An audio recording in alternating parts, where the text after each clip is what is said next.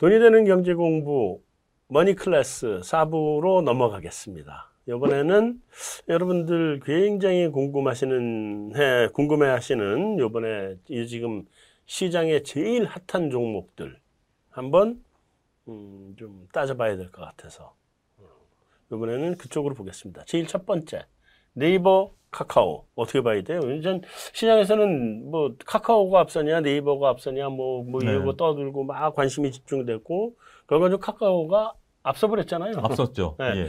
전에도 근데 뭐 가지고 그런 게 있었나 한번 누구 시청이 누구 시청을 앞서느냐 이게 정기적으로 한 번씩 있잖아요 사실은 예, 예, 그런 거 예. 있죠 예. 그러면 주가가 확 튀더라고요 예 음.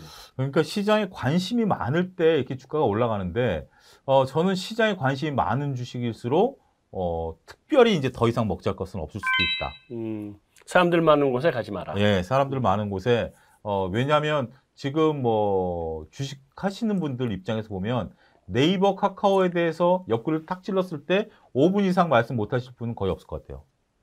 아, 저는 못합니다. 아, 대부분이. 네, 네. 그러니까 그렇죠, 여기 그렇죠. 이제 주식을 특히 갖고 계신 분들 입장에서 보면, 네. 저, 처음에 이제 여러분들이 뭐, 어, 현대차 어때? 그 봐. 그러면 현대차 뭐 그냥 좋은 주식 아니야? 뭐 이렇게 하는데, 카카오는 카카오 뱅크도 있고, 페이도 있고, 뭐도 있고, 뭐 이런 식으로 쫙 나오죠. 쫙 나올 수가 있는데, 네. 그러한 재료들이 시장에 반영 안 됐다라고 보기는 어렵다. 네. 그리고 작년 이맘때 제가 방송에서 카카오를 얘기할 때만 하더라도 야 네이버가 좋은데 왜 카카오를 얘기하냐 네. 그런 분위기였다라면 네. 지금은 카카오를만 얘기해야 되는 그런 분위기고 네이버 얘기하면 네이버 얘기하면 야 카카오도 좋은데 음, 음. 이런 건데 네. 과연 1년 뒤에도 이럴까요? 저는 거기에 대해서 좀 의심을 좀 갖습니다. 근데 그래서 주식시장이 네. 이렇게 보면은요. 네. 이게 주식을 그 저기 뭐야 그 실제 그 주식의 네. 가치를 가지고 투자하는 것보다는 네. 유행인 것 같아.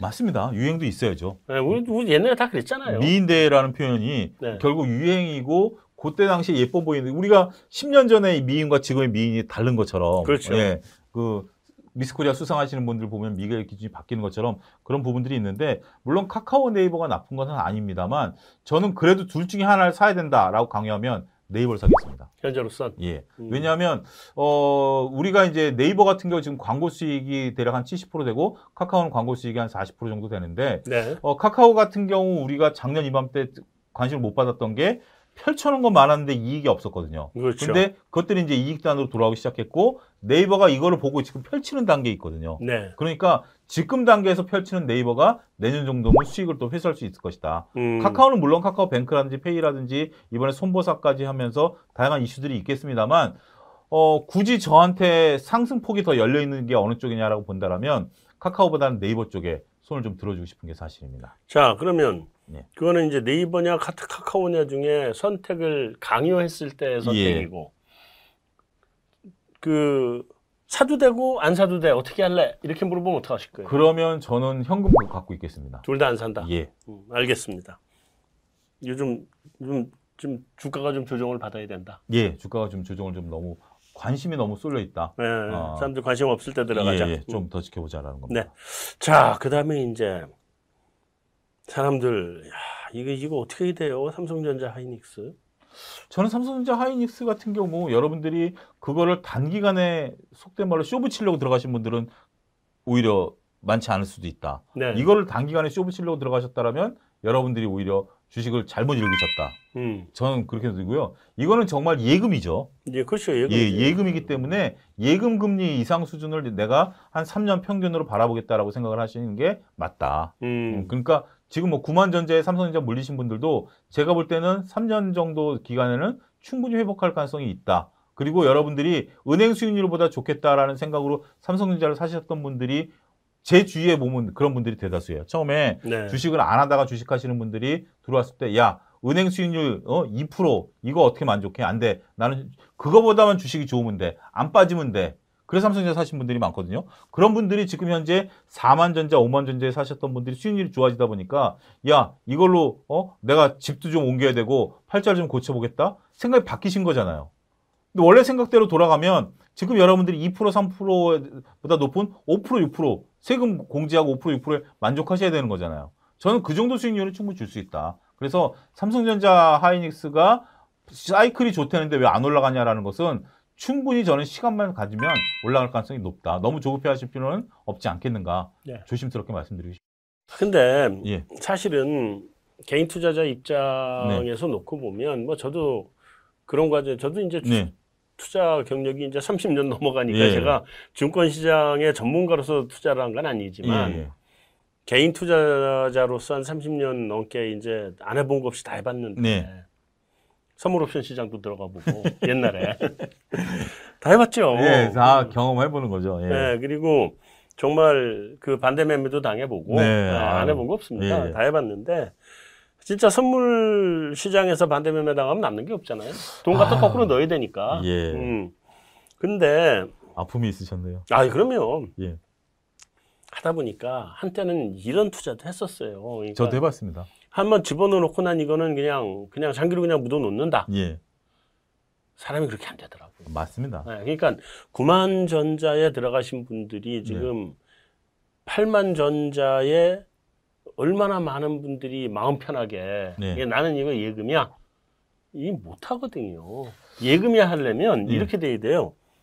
4만 원에 들어갔는데 8만 원, 9만 원 갔다가 8만 원 왔어. 그러면 예금이다. 그건 예금이에요. 예, 그럼. 맞습니다. 예. 네.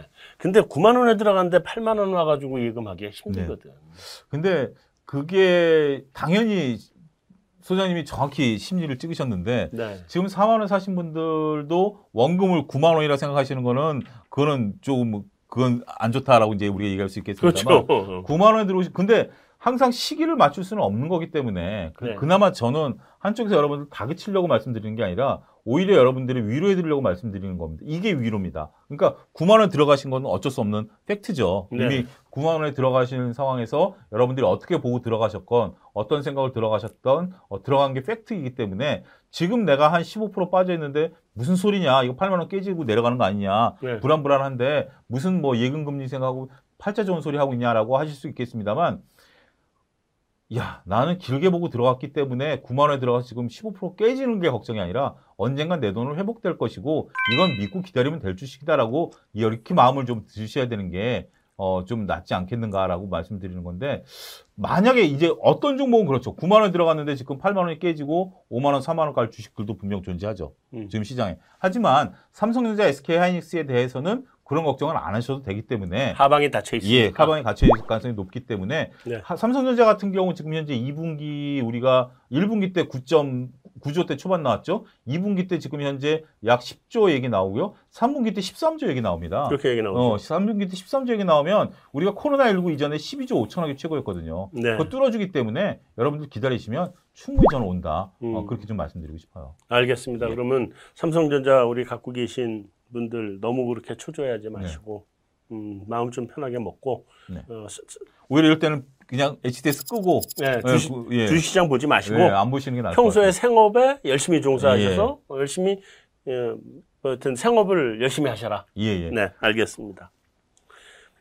자, 다음에 우리 엔터주 아 정말 펄펄 날라요. 네. 네. 제가 지난주 초에 엔터주를 좀 말씀을 모 방송에서 처음 꺼내기 시작했는데 그때 하이브가 막 뜨기 시작할 텐데 네.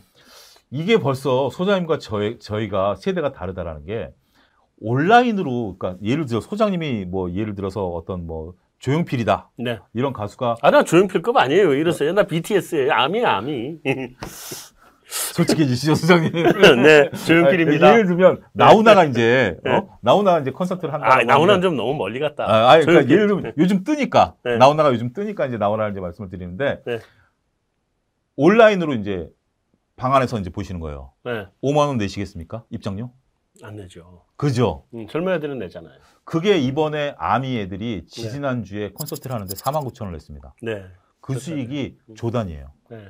그렇게 그- 이게 바뀌었다라는 거예요. 바뀌었죠. 팬미팅 하는데 돈 내라? 돈 냅니다. 내죠. 내는 게 지난주에 또 팬미팅이 있었고 그러다 네. 보니까 이게 지금 이제 그리고 SM 같은 경우는 걸그룹이 나오는데 메타버스 방식으로 아바타랑 같이 나오는 거예요. 네, 여기서 가상에. 그러니까 지금은 이제 요걸로도 충분히 현장감을 즐긴다라는 거죠. MZ 세대잖아요. 예, MZ 세대들이 다르죠. 그렇게 되면서 음. 그러면 이제 온오프라인 지금 현재 우리도 거리두기 제한 해제돼서 5천 명 이하까지 공연을 할 수 있는데 한국에서 공연하고 전 세계로 쏘면서 입장을 그렇죠. 받는다. 그렇죠. 이것들이 이제 처음에는 시험 단계였다가 이제 코로나가 애들한테 정착을 시켜버린 거죠. 네. 그렇기 때문에 엔터주들 저는 엔터주들에 대해서 그렇게 긍정적으로 보지는 않았었습니다. 왜냐하면 우리가 이제 암이라는 게 있고 또 다른 게 있어야 되지만 또 다른 게 없다라는 불안감. 그 다음에 하나의 공연이 성공했다 그래서 다음 공연이 성공한다라는 보장이 없기 때문에 불안감이었었습니다만 이제는 그게 연속성을 가지고 어, 모든 공연의 방식들이 바뀌어 버렸기 때문에 네. 엔터주들에 대해서는 새로운 방식으로 좀 봐야 되지 않겠는가. 새로운 눈으로 봐야 된다. 예, 그래서 외국인들이 엔터주들을 끊임없이 사는 이유가 음. 어, 이제는 어, 뭐 브라질 공연 한국에서 돈 내고 보고 뭐 그렇죠. 이렇게 되니까 어, 충분히 가능해졌다. 저는 그렇게 시대가 바뀌었다. 네. 그렇게 좀 말씀드리고 싶습니다. 이제 공연장을 이렇게 저 SM하고 좀 관련이 좀 네. 있어서 한참 뭐 같이 일을 좀 하고 예, 그런 게 예. 있거든요.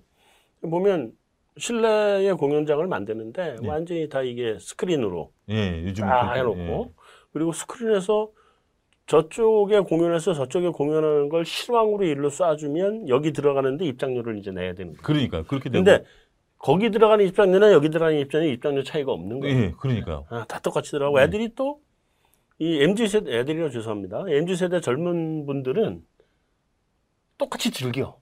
그러니까요. 우리는 차이가 없이. 컴퓨터 앞에서 이렇게 춤추고 뭐, 네. 뭐 이게 안 되는데 에이 이런데 예. 그냥 똑같이 즐기는 그 거예요. 즐기 그게 이제 그 가상 현실과 이거를 네. 같이 네. 그들은 느끼는 거죠. 스마트폰 세대잖아요. 우리가 예. 호모 스마트 쿠스라 그러잖아요. 그러니까요. 네, 그렇게 그래서- 느끼니까 네. 그런 것들에 대한 것들 어 정말 이제 이번에 시대가 달랐다. 이번에 BTS가 지금 4주 연속 1등이고 5주가 예. 되면 기록 깬다 그러대. 그러니까요. 그렇게 되고 있고 뭐 그런 게 그, 거에 대한 공연에 대한 수익이 네. 어, 어마어마하더라고요. 음, 자, 다음에. 아, 우리 일단 게임. 네, 다음에 제약 바이오. 네, 이 게임하고 제약 바이오는 굉장히 무겁게 요즘 보던데. 어 게임은 우리가 이제 저는 그렇습니다. 엔터주들에서 전에 같이 봤는데 음. 게임부터 말씀드리면 게임은 게임비리 망쳐놨다.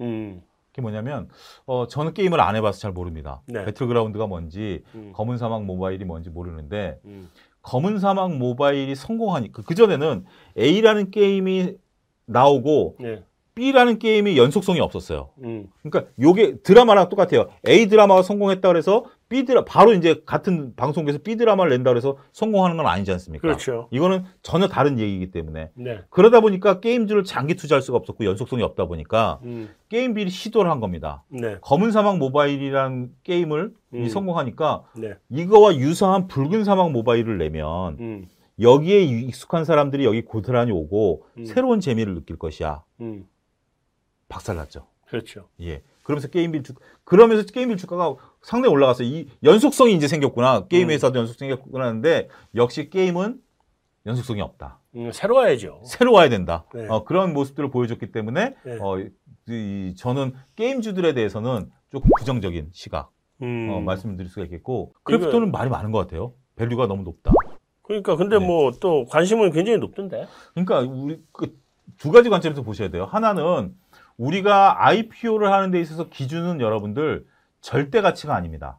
우리나라는 상장할 때 상대 가치를 따지도록 규정이 그렇게 돼 있어요. 네. 그러니까 이제 이 크래프톤이라는 회사의 절대 가치가 얼마냐라고 했을 때 이걸 따지는 게 아니라 다른 게임 업종에 대한 밸류를 땡겨올 수가 있거든요. 네. 비슷하게 주거든요. 네. 이게 상장 그러니까 그 가치 가치 추- 가치 추정이 너무 안 되는 종목이잖아요. 그러니까요. 더군다나 가치 추정도 안 되는 거고 네. 이게 지금 현재 여러분들 2019년에 이런 대어들이 나왔다라는 얘기 들어보셨어요? 못 들어보셨잖아요. 그때는 주시장이 안 좋으니까. 네. 주시장이 좋을 때 이런 대어들이 나타나는 거예요. 왜냐하면 상대 가치를 높게 봤기 때문에. 근데 네. 지금 제가 볼 때는 이 상대 가치가 너무 좀 높다. 음, 이게 증권가의 전원입니다. 네. 근데 또 한 가지는 여러분들이 아직도 기대, 기대하고 있는 공모만 받으면 따상이 갈 것이야.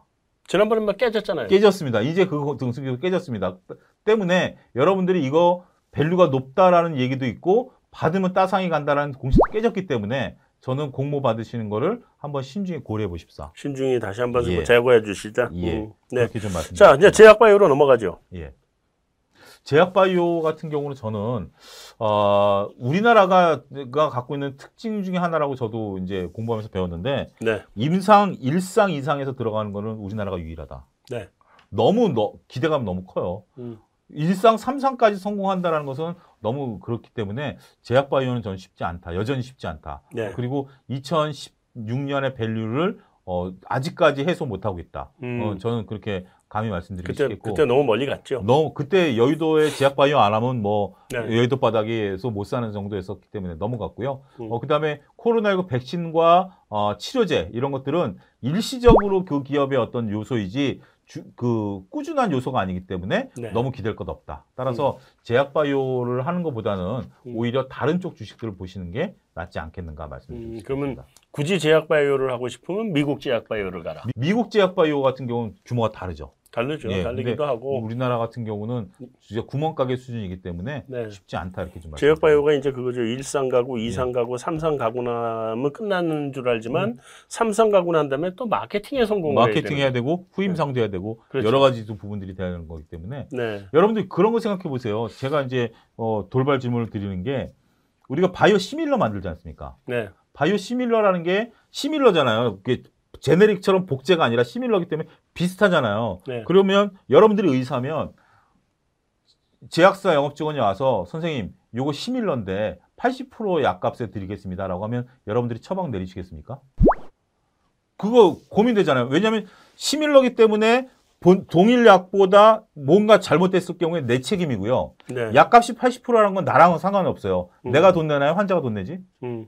그러니까 의사 친구가 그러더라고요. 네. 시밀러 처방 쉽지 않다. 음. 그렇기 때문에 시밀러가 개발이 된다고 싸게 들어간다 그래서 그게 의사들까지 통용이 된다라는 것은 쉽지 않을 수도 있다. 음. 그런 것도 말씀드리도록 하겠습니다. 네. 잘 알겠습니다. 오늘 나와주셔서 감사합니다. 예, 감사합니다. 네. 앞으로 종종 나와주세요. 아, 불러주시면 나오겠습니다. 나오겠습니다. 예. 자, 머니클래스 이번 순서 여기서 마치도록 하겠습니다. 감사합니다.